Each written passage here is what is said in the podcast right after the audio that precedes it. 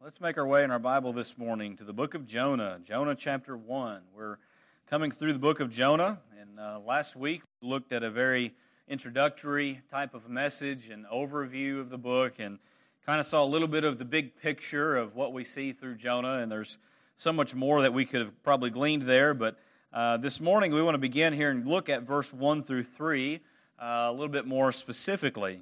And uh, here's where we'll see the opening of the book and and uh, God's command to Jonah. And I've titled the message, The Runaway Prophet. The Runaway Prophet. And I title that because he is the prophet who ran away.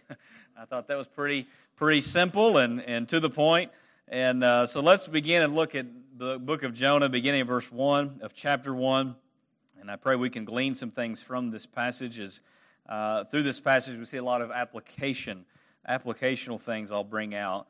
Uh, but notice with me verse number one. It says, Now the word of the Lord came to Jonah, the son of Amittai, saying, Arise, go to Nineveh, that great city, and call out against it, for their evil has come up before me. But Jonah rose to flee to Tarshish from the presence of the Lord. He went down to Joppa and found a ship going to Tarshish. So he paid the fare and went down into it to go with them to, to Tarshish from the presence, away from the presence of the Lord. You know, our passage presents us with a very plain command that is given to Jonah. And we think about commands and edicts and things that we are given to do. How do you respond to commands? Now, many people don't respond too well to them since it's our natural inclination to not like to be told what to do, right? Uh, we don't like that. Uh, if you don't believe that, just ask Jubilee and David. Man, they just all the time commanded each other to do this, do that, and they don't like it. Uh, but many of the commands we hear and respond to in life uh, are necessary. We get commands from our parents, we get commands from our bosses, sometimes from our spouses, if you know what I mean. And it's important to heed those, right? Uh, but who did what? What what determines how we respond to those commands? What dictates how you respond? Is it what you think about the command? Is it who's giving the command? What determines how we respond to any given command? Well, how we view it is going to determine whether we respond in a good or bad way. Know, I remember going through high school, and I used to hate homework assignments. I mean, that's just your typical high schooler, right? If you're in high school and you love homework, I'll pray for you. I don't know what's going on there. Uh, but uh, man, I hated English assignments and writing assignments because I was terrible at it, and the opposites happened. Now I have to do that, and I love to do that. I love English. I love reading. I love writing. Uh, but I remember I would get some of those assignments in school, and I would just hear the teacher give that out, and I just dread just came all over me. And I'm like, oh, I wish there was a way I could eliminate this or run away from it or get out of doing it, right? But I knew that if I tried to run from it or tried to get out of doing it, tried to slough it off, that there was an authority I was going to have to account to, right? The teacher, and then ultimately my grade and report card, and that gets to mom and dad, and, and ultimately they're going to tell me about God expects me to do good. So there's a chain of authority I knew I was going to have to go through. Uh, then there were some who did refuse to do the assignments, and they earned their own trouble and punishment from not doing it because they rejected what they're supposed to do. You see, we respond to commands in different ways. Sometimes we may like what we're commanded to do, sometimes we may not like what we're commanded to do. And here in our text, we see Jonah, the response of Jonah to God's command to him. His response, I think, is pretty obvious that he didn't like the command given to him. And with his response, it is a response of disobedience. It's a response of really all out rebellion, running from God. We introduced him in our last message to learn a little bit about him and about the book. We learned that he is a prophet to the northern, northern territory of, of Israel, and God used Jonah in prophesying that uh, God would restore their land through a, a wicked king we know as Jeroboam the second. And so Jonah saw firsthand God's mercy and grace even upon the wickedness of the northern kingdom of Israel. He's been used of God. He knows what it is to be used of God. And now God calls upon Jonah to use him in a, another way, in a very unique way, in a way he's never been used before. But this time, Jonah, he's not on board with what God's telling him. He's not. He is not in agreement. He's not on board with God's call. He makes the bold and, may I say, dangerous decision to forsake God's command and even the very land and people to whom he is called to serve. Now, Jonah, I want to point out, he's a prophet that we learn from. He's a prophet that we learn from. Now, like anyone in life, whether they have a good or bad testimony, you can learn from them. You can learn from them. There are good examples of people in the Bible who obeyed and saw great fruit and saw God work. There are bad examples of the Bible who were people who were carnal and worldly and just didn't want to do what God called them to do. And Jonah's kind of one of those examples where we learn how not to respond to the call and command of God with me in our notes this morning, I want to point out three things from this text that I pray will help us come into the book and really uh, lay the direction of the book as what we see here. Notice with me, number one, I want you to see the sovereign call to Jonah. The sovereign call to Jonah. And I pointed out that one of the themes in this book is the sovereignty of God. It's that God is the one ruler and king and has absolute control over everything including the weather, including the animals, including Jonah, including Nineveh, including the plants. There's not anything that's outside of the sovereign rule of God. And so here's what I want to point out about this call to Jonah God's call carries the utmost authority behind it. God's call carries the utmost authority in what is said here. Now, we find through the scriptures, especially in the Old Testament, that when God spoke to or through the prophets, this phrase in verse 1 would frequently appear. In verse 1, we read, the book begins with this. Now the word of the Lord came. Just pause and ponder for a moment. Now the word of the Lord came. You see, this is the definitive point that ushers us into the narrative we know as Jonah. Without this, there is no story of Jonah. If God doesn't speak, if God doesn't call here, He doesn't usher forth His word, then we don't have any knowledge. We wouldn't have this account that we have before us. But just ponder the reality of this to hear the word of the Lord. What does it mean that the word of the Lord has come to Jonah? It means that the very voice of Almighty God has spoken directly to him. The voice of the Almighty is calling down to Jonah. To Jonah. Now, when it comes to the voice of God, to His Word, what do we know about it? We know that the Word of the Lord is holy and unlike any other Word in existence. King David said this about the voice of God. He said in Psalm 29 and verse 4, he says, The voice of the Lord is powerful. The voice of the Lord is full of majesty. Is there any voice, is there any word that uh, is is even comparable to the voice of Almighty God? There is none. There is none that compares. Now, when we think about the voice of God, is there anything that we know of that would reveal to us just how powerful and how majestic the voice of God is? All we have to do is look backwards to the very beginning, to the very creation event. How is it that God brought forth all that we know, all that we see, all that is in existence in this universe, in time and space and matter? How is it that all of it ever came into being? The answer is the voice of God. Just his very speaking. He ushered forth all that you and I see and know. The Hebrew author said in Hebrews 11:3, "By faith we understand that the universe was created by what? By the word of God." So that what is seen was not made out of th- was, was not made out of things that are visible out of things that are visible because God is invisible, right? He is spirit in nature. And so he in eternity past decreed that he would create and usher forth an existence by which through all of it from beginning to end of history and on into eternity, his glory would be preeminent and that he would redeem and save a people unto himself. What a staggering truth this is. Can you even wrap your mind around the power of God in just Him speaking? He says, Let it be, and so it comes to be. We see this even in the ministry of Christ, the power of the voice of God. Now, consider that Jesus, understand, He is God in flesh. He's not just some other prophet like Jonah was or like Elijah was. Jesus is God in flesh.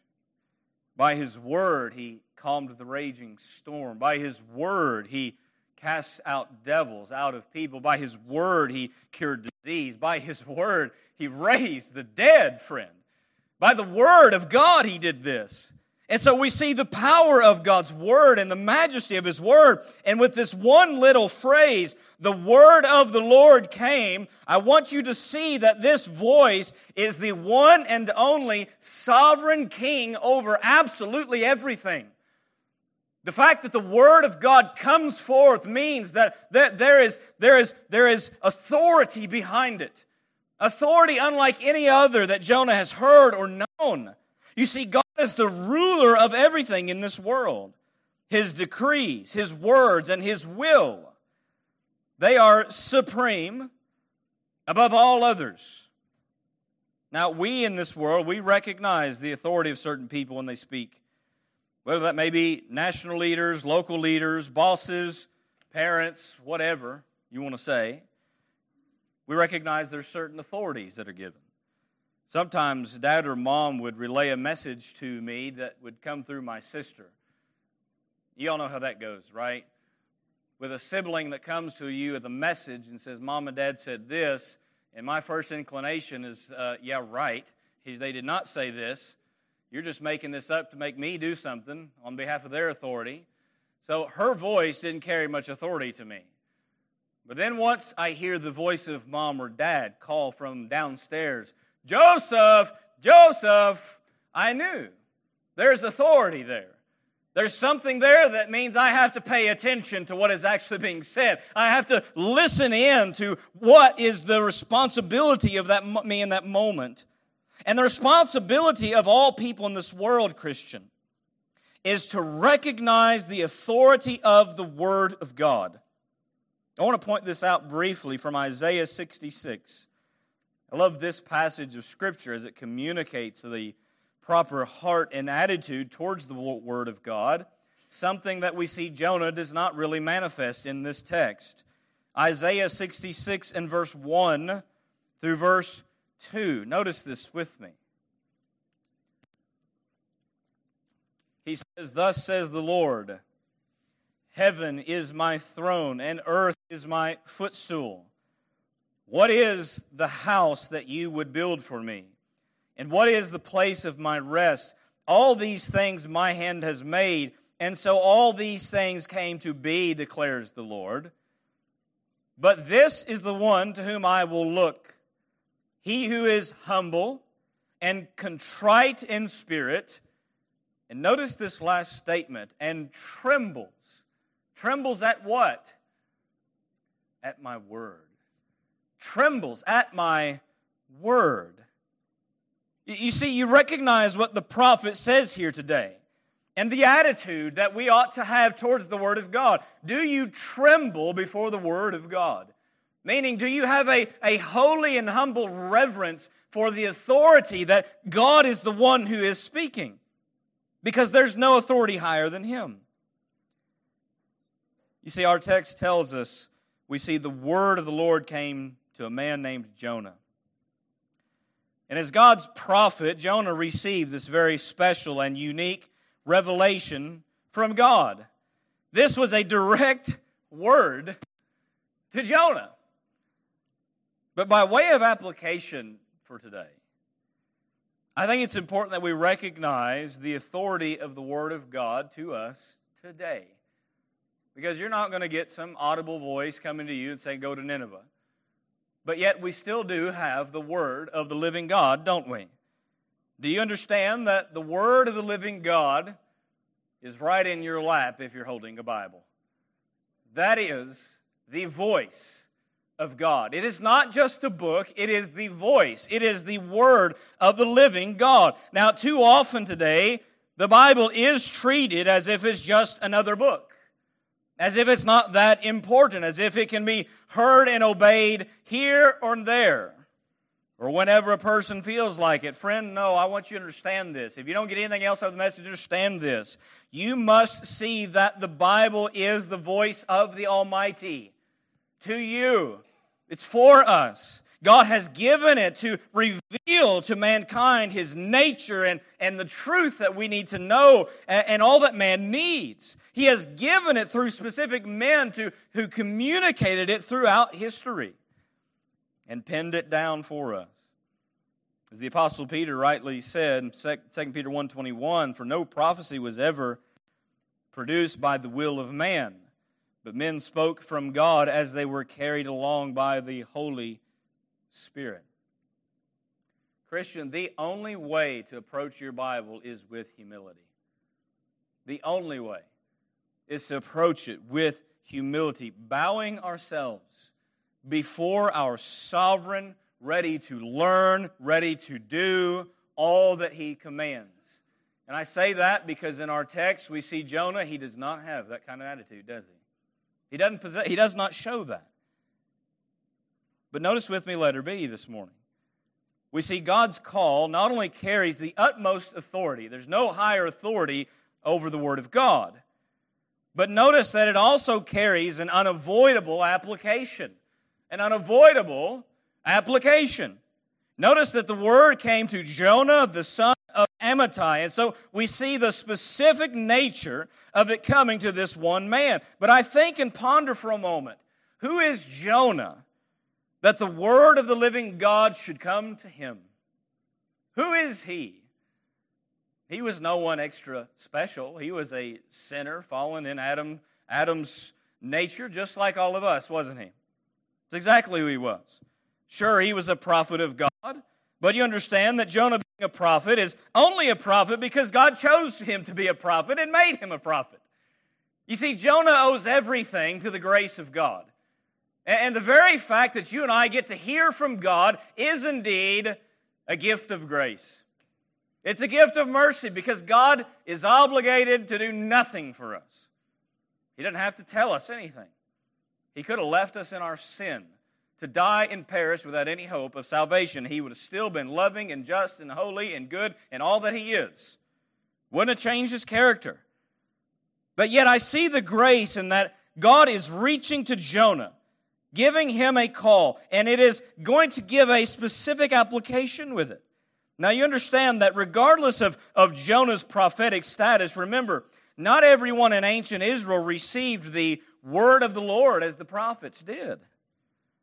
Not every Israelite had direct access to the Word of God at any time they wanted, like you and I do today, right? Yes, there were some copies of scriptures in different locations, and some probably had, had, had a copy of this scroll or that scroll, but those were few. They, they didn't have printing presses. They didn't have bookstores. They didn't have Amazon or, or, or Lifeway or any of the ChristianBook.com resources. We can get scripture at, at, at will. So, for the Word of God to come to Jonah afresh is a privilege beyond recognition today. To be a prophet of God, a man whom God has chosen to communicate His Word to His people, that was a precious calling to him. You see, not always was the Word of the Lord coming in a fresh revelation. There were times when it was pretty scarce. In fact, we read in 1 Samuel 3 1 the boy Samuel was ministering to the Lord in the presence of Eli. And listen to this. And the word of the Lord was rare in those days. Think about that. Was rare in those days. There was no frequent vision, no frequent revelation from God. So anytime God spoke, it had great significance and great application. And so what we find here is that God is speaking to Jonah to bring about something that is very important. So when it comes to the Word of God, understand it is, it is not just a declaration to tell us something so that we know something we didn't know or just to entertain our hearing. What is interwoven into the Word of God? It is application. It is obedience. God is not calling up on Jonah and saying, "Hey Jonah, how you doing? Hope you're doing well. Okay, see you later." He's giving Jonah something serious. He's not just wasting Jonah's time. He's got content and meaning. You know, in my teenage years, I was such a prankster. I figured out that you could prank call people and you could hide your number so they wouldn't know who was calling. And man, I used to do that to my aunts and uncles and cousins and, and uh, get them all riled up, right? That's the kind of call that's just a waste of time. And nowadays, you know what I get? All kinds of calls that are nothing but a waste of time. Spam, telemarketers, and I think maybe I'm reaping what I sowed in my, my teenage years. It's just filler, it's just nonsense, right? But you understand with God, everything that God says always has meaning. You understand when you read your Bible, there is no such thing as just filler. Even when you're going through Numbers and Leviticus and some of those places where you're reading all about genealogies and so and so lived this, this long and all that, all of it has purpose. And there's no such thing as filler when it comes to the Word of God. 2 Timothy 3:16 God says this through Paul all scripture is breathed out by God and profitable for teaching for reproof for correction for training in righteousness. This is what God's word is meant to do to impact the hearts of people like you and I. And so why does God speak to Jonah here? Because he wants Jonah to do something. And here's what I want you to see. This sovereign call is a direct imperative command to Jonah. That means Jonah has to obey this. It did not come as something that is optional for Jonah. He does not say, Jonah, if you feel like it, please go to Nineveh. No, God says to Jonah, arise and go. Arise and go. It did not come to Jonah with further explanation about all the details, about how, they would respond, and, or even why God would care to send a prophet to such a heathen city. You see, call demanded one application, and that is obedience. Now, here's the thing I want to bring to your attention today is that there are many people today who will consent to obey God's word only if it makes sense to them or if it is convenient for them. Take heed to that, Christian. You're not called to obey the Bible if it makes sense to you or if it's convenient for you. You're called to obey the Bible because God is the voice of the Bible. He's called you to live it, to obey it. See, that's not how it works. God, God calls upon His people to obey because He is their king. He's their sovereign. He's their ruler. He's the one who governs all things for His glory and their good. He always knows what is best. And one of the great glories of being a Christian is that God has chosen to use us in the means of accomplishing His purposes in the world. He could have done anything else that He wanted, but He chooses to use us for that. And in using us, we are called to obey the Word of God. James 1 22, you read the few verses in convey this message, but just in short, James 1:22 is so plain to me, so plain to all of us. He says, "But be doers of the word and not hearers only, deceiving your own selves." You understand when we hear the word of God and we think, "Oh, that's great," but we don't go off and do the word of God, we have deceived ourselves. We've deceived ourselves. And that's what Jonah is doing. You, you understand Jonah's decision to disobey God? He has deceived himself. He has heard plainly what God wants him to do, and he has deceived himself in not going to Nineveh. So that brings me to number two. We see the sovereign call to Jonah. Uh, it comes with the utmost authority, and it comes with application.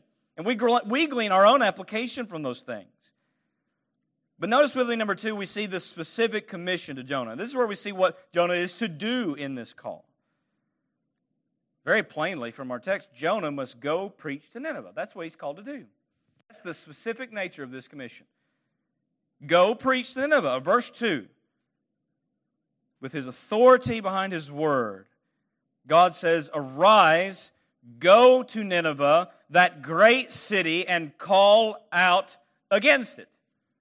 Now, as you read this text, is this some code that's hard to decipher, or is it just a clear and plain exhortation? It's pretty clear and plain to me. He's calling Jonah to do something he's already familiar with. Jonah is a prophet. He's already pronounced and proclaimed on behalf of God to the people of Israel. So, so he wants to, him to get up, go to Nineveh, and call out against it. Now, the term call out means to announce, it's a technical term for introducing what a prophet has to say or do. It, it's equivalent to what we would say is preaching, proclaiming, heralding, heralding the truth of God. And, and so Jonah is to go to Nineveh and preach against Nineveh, to call out, to herald against Nineveh. Now, here's what I want you to see with this is that that preaching and proclamation it is not some new method of ministry. It's the same method of ministry God's been using in the Old and in the New Testament. God calls prophets to proclaim His word to His people. God calls preachers and pastors and evangelists and missionaries today to do the same, but in the context of the local church. You understand the vital importance of the preaching of the Word of God. 1 Corinthians 1:21 Paul the apostle says for since in the wisdom of God the world did not know God through wisdom it pleased God through the folly of what we preach to save those who believe. The folly of what we preach God uses to save those who believe. You see, one of the great dangers and deceptions of today is that God's work will be accomplished with newer methods and just throw preaching out the window. Preaching is just too old fashioned, too unappealing to the outside world. Let it be known to all of us that preaching is the ordained method of God to reach sinners and edify believers in the church. And that's not going to change. There is not a better way to accomplish gospel ministry. And the fact is, is that when churches today find, look for better ways, they end up ruining the way. Because God's ordained that the preaching of the gospel is what saves sinners. And he's ordained that for Jonah, that preaching to Nineveh is what is needed. That's what he says. And so preaching is central and must be foundational to every biblical church. Now, now preaching in and of itself was not a new or hard task for Jonah. He's already been God's prophet. He has declared God's revelation to the people before. But what we see here is more than just going to say the temple or some local area in northern Israel to preach, thus says the Lord, to a disobedient Israelite people. Notice that God says, Go where? Go to Nineveh. Go to Nineveh, that great city. Where was Nineveh? Nineveh was located on the east bank of the Tigris River, about 220 miles north of present day Baghdad. If you look at a map, that's over 500 miles northeast of Israel. Now, 500 miles is, you know, that's a pretty good trip even for today, isn't it? We've got cars that do 80 mile an hour, trains, we can fly on planes. Jonah didn't have any of that. That's a long journey. That's a long call to go all the way to Nineveh, to this distant city. So we see Nineveh's far away. What else we learn about Nineveh? Nineveh was, was founded by Nimrod in Genesis 10, verse 9 through 11. You'll see that. And interestingly, this I found out is that the name Nineveh means fish town. Why does God call Nineveh that great city? Well, Nineveh was among the largest cities of the ancient world, and we'll dig into that a little bit more detail in chapter 3. But Jonah knew all about Nineveh. He knew where it was, he knew who they were. And so Jonah's commission here starts with arise and go. Seems simple enough.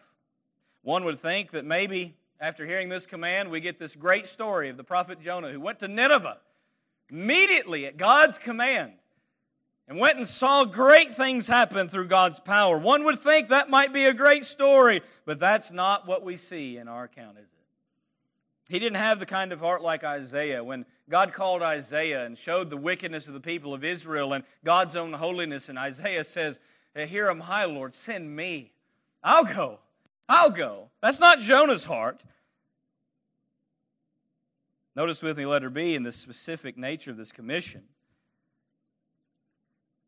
Not only must Jonah go preach to Nineveh, Nineveh must hear of their impending judgment. They must hear about the impending judgment of God. Now, what's the reason to go preach to Nineveh? God says in our text, For their evil or their wickedness is come up before me. So, well, what's, what's God care about the evil of Nineveh, right? You understand, God cares about all the evil in all the world. The Bible tells us in Psalms that God is angry with the wicked every day. That there's not a day that goes by that wickedness does, does not spur his, his, his holy and righteous indignation against it. And so God's holiness, understand, demands justice upon all wickedness, upon all evil. And wickedness always leads to one thing it leads to judgment. God is the judge not only over Israel, but over every other nation in the world, too. You understand that? There's coming a day in which the dead will rise, the just and the unjust. And every individual will stand before the holy Creator. Every person is accountable for their life in this world. And the lives of men are filled with evil for which we are accountable. That's why we need salvation in Christ alone. So God is the judge of all the earth. As Abraham rightly said to him when he's conversing with the Lord about destroying Sodom and Gomorrah and will, will you spare it if there's this many righteous there and if there's not? And he says, Shall not the judge of all the earth do what is just? You notice he's the judge of all the earth, not just part of the earth. All of the earth. And so, as the judge, he must do what is just, what is right, what is righteous judgment. And so, we understand that, that God is long suffering with the nations, but there is a point at which the transgressions of the people become full or they hit their limit, and God brings judgment down upon them in some way or another. Genesis 15 16 is one example where he's talking to Abraham about his future descendants want to possess the land of Canaan. And he says, At that time, then it'll be time to drive out these, these abominable iniquity people, iniquitous people. Genesis 15, 16, they shall come back here in the fourth generation, for the iniquity of the Amorites is not yet complete. In other words, they're going to get to a point in the future, in the fourth generation, it's going to be time to bring judgment on them. I'm going to use you to do that. That's what he's saying to them. You see, God's comment is what he's, what he's, what he's talking about that they're going to be dispossessed from their land as an act of divine judgment. And so God is going to judge Nineveh for their wickedness unless they repent. And may I say that there is no exemption for any other nation on earth either. That's why we ought to be concerned about our own nation. Because who knows when we reach our limit in which God will judge our own nation we as God's people need to be much in prayer and seeking Him. But we think about the wickedness of Nineveh. How wicked was Nineveh? Well, we get a little glimpse through some of their own writings at various points in history. Here's one example I'll read to you. After Jonah had gone there, this is later in their history, but this particular king in 883 through 859 BC, I'm not going to try to say his name because I'll embarrass myself. But he said to one of his military victories, he said, I stormed the mountain peaks and took them In the midst of the mighty mountain, I slaughtered them. With their blood, I dyed the mountain red like wool. Their heads of their warriors I cut off, and I formed them into pillars over against their city. Their young men and maidens I burned with fire. That's one example of the wickedness and evil of their violence. A century after Jonah's time, the prophet Nahum, we read, said of Nineveh in Nahum 3 5, 3 1, Woe to the bloody city, all full of lies and plunder, no end to the prey. You see what he calls them? A bloody city. That they, they are a people that are filled with violence. Now, though Nineveh repents in the days of Jonah, a generation or so later, they're back entrenched in their wickedness, for which God would bring judgment on them. So, with such a great and wicked city as Nineveh is, what's the use of even going there? That's what Jonah's thinking. Why not sit back and just let the fire fall? That's what Jonah wanted to do. But herein lies really the big picture, undergirding thread through Jonah and all of Scripture. It's that God's call to Jonah reveals the great truth that God's grace is going to reach beyond Israel and it has no boundaries to any ethnic group or city. Many Israelites, including Jonah, had a very limited view of God's grace. The limited view would impact Jonah's response and his command to him. Nevertheless, Jonah, he's called to go and preach against it. Judgment's on his way. Jonah was to obey. But what would Jonah actually do? Well, we know how the story goes. Let's look at number three. Notice with me the sinful conduct of Jonah. The sinful conduct of Jonah. It is here where we see the runaway prophet. The runaway prophet. The prophet who ran away. we see the commission. We might expect a great tale of obedience. But in verse 3, we see this, these two words that really give a transition to the narrative and the story. But Jonah. But Jonah means that something different is happening than what God just commanded. But Jonah, show us the direction that Jonah is going is not going to be in line with what God wanted him to do. You know, anytime we tell our kids to do something and we know they're not going to like having to do it, whether it's clean the room or whatever, there's usually a little two little word that follows from them. But this, or but that. They don't like to do certain things. That's how kids are. That's how I was. Jonah here. But Jonah indicates he's decided he's not going to do what God wants him to do. Because in his heart, understand, he disagrees with God's command. That's this point. Jonah disagrees. He disagrees with God's command. And so this is where we have to understand that if you disagree with what God says, you're not going to obey what He says. That's what it boils down to. We've all had times in our lives when our thoughts and direction were in opposition to the Word of God because in that moment we disagreed with what we thought we ought to do. But you understand, you can't walk with God if you're in disagreement with Him. You're not used of God like you should be if you're in disagreement with Him. So, Jonah, what's he do?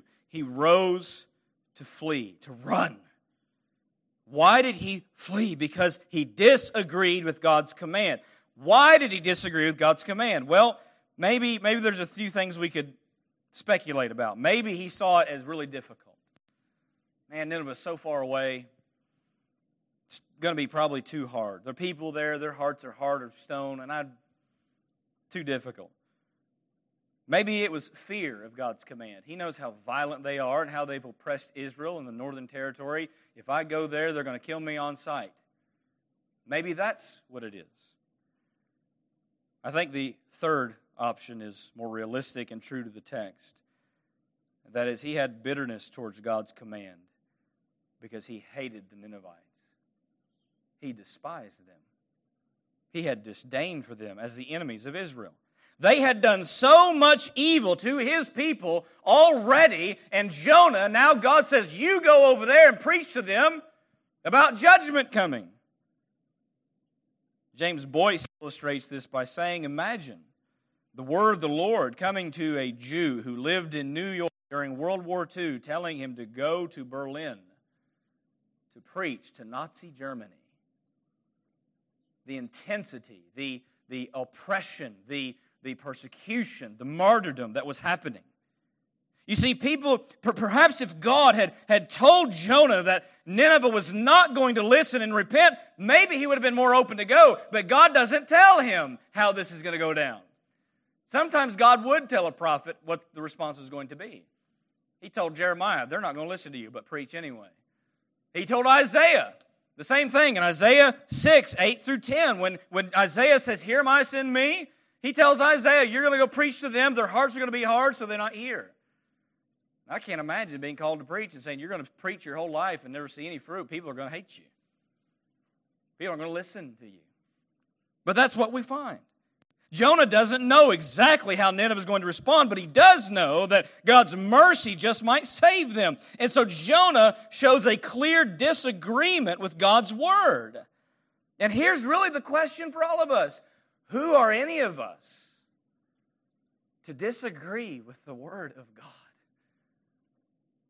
Doesn't Paul answer something like that in Romans 9? Who are you, O oh man? who replies against God. We have no right to disagree with God.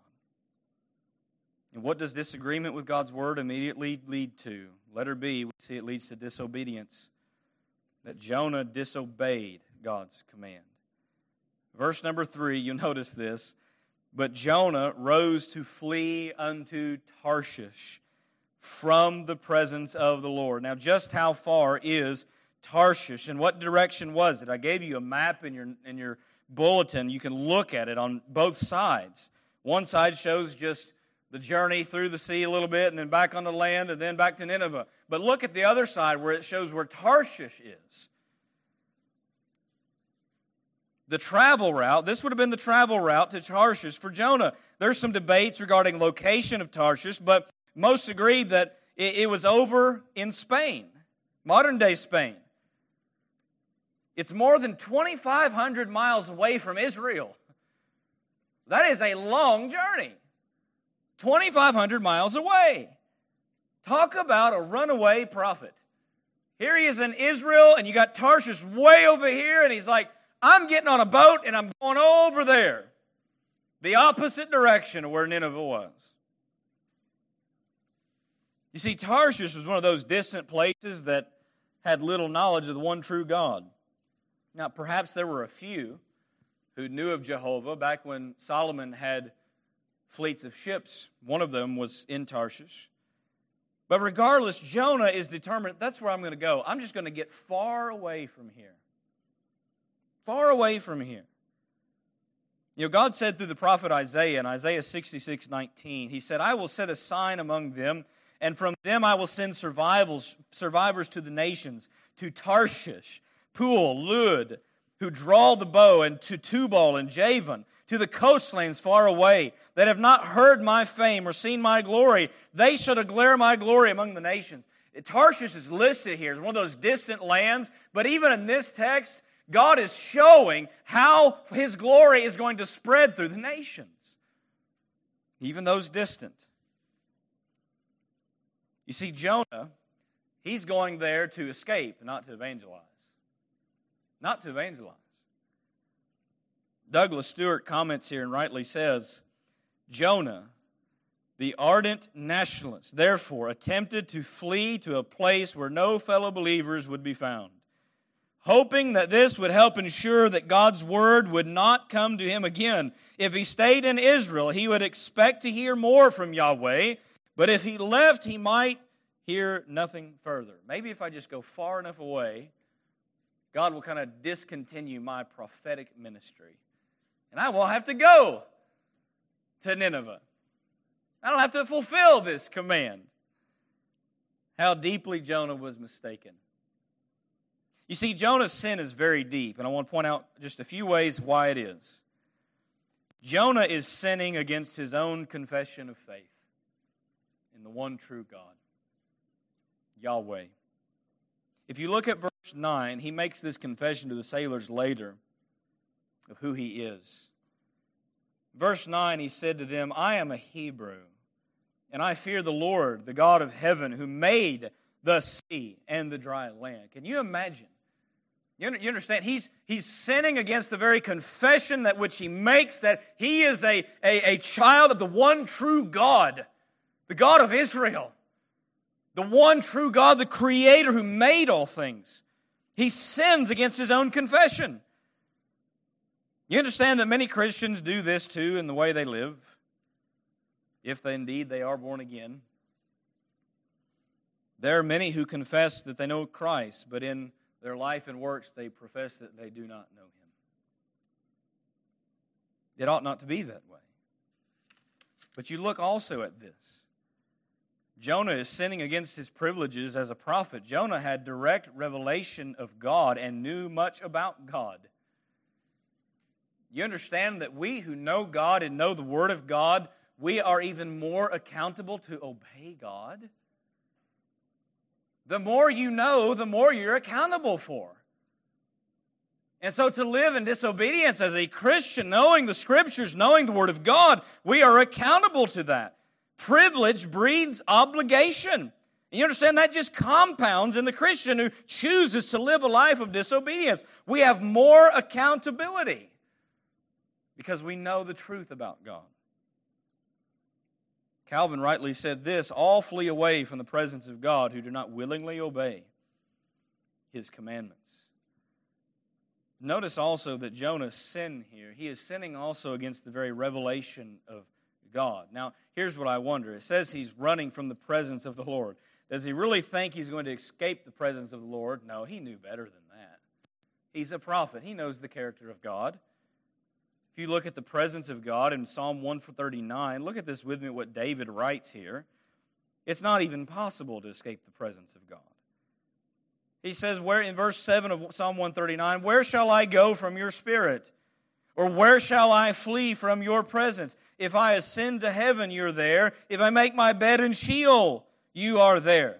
If I take the wings of the morning and dwell in the uttermost parts of the sea, even there your hand will lead me, and your right hand shall hold me. If I say, Surely the darkness shall cover me, and the light about me be night, even the darkness is not dark to you. The night is bright as the day, for darkness is as light with you. You understand, Christian? There's nowhere you can run or hide from God. So Jonah knows that. It wasn't so much the literal presence of God that he's fleeing, but rather the presence of where God was greatly known. Where he was greatly known. In fact, you see, Jonah went down to Joppa, which was not an Israelite port. So there he could get through the customs without anyone really recognizing. Aren't you a prophet of Israel? And yet here you go to Tarshish. Friend, we look at his course of disobedience. And in verse 3, as we close, and notice this he goes down to Joppa. He found a ship going down to Tarshish, down to Tarshish. He paid the fare, went down into it to go with them to Tarshish away from the presence of the Lord. You notice he went down, he went down, he went down. And in a spiritual application of that, you understand that disobedience is always a movement downward in your life. Running from God is always a direction towards ruin that we're going to see very clearly in the next passage. So Jonah rises to flee, hears the sovereign call of God, and rises to run away from it. He disagreed with it, he disobeyed it. He is the runaway prophet. And, Christian, what I take from this, and I hope you take from this, is to don't do what Jonah did. Don't do what Jonah did. You may not get some supernatural call to go to Nineveh or do this or that, but you have a plain Bible right before you that calls you to live and obey the Lord Jesus Christ. And the very best thing you can do with your life is to obey the Lord Jesus Christ, to live your life for Him, trust Him, even in the things that you don't understand. Walk with Christ, obey Him. Don't be a runaway, be one who is faithful to Him unto the very end. Let us ponder on these truths here this morning. Let's stand to our feet as we close. We'll have a closing song in a moment. Father, we thank you, Lord, for the day, and thank you, Father, for this text before us. We know there's so much that we can glean from Jonah. There's a lot of application here within this short passage. Father, one thing we want to do is make sure that we are obedient to you. Because obedience is better than sacrifice. It's better than all the other things that we could think of to replace obedience. Jesus even said himself, Why do we call him Lord if we do not do what he says? We know he is Lord. We know that you are the sovereign King. You have saved us by your grace alone. Cause us as your people, Father, to not be runaways like Jonah was, but Father, rather to be run, running to you, to your word, obeying, living it out, for that is truly the faithful and fruitful and abundant life that we are designed to have in Christ. We pray it in Jesus' name. Amen. All right.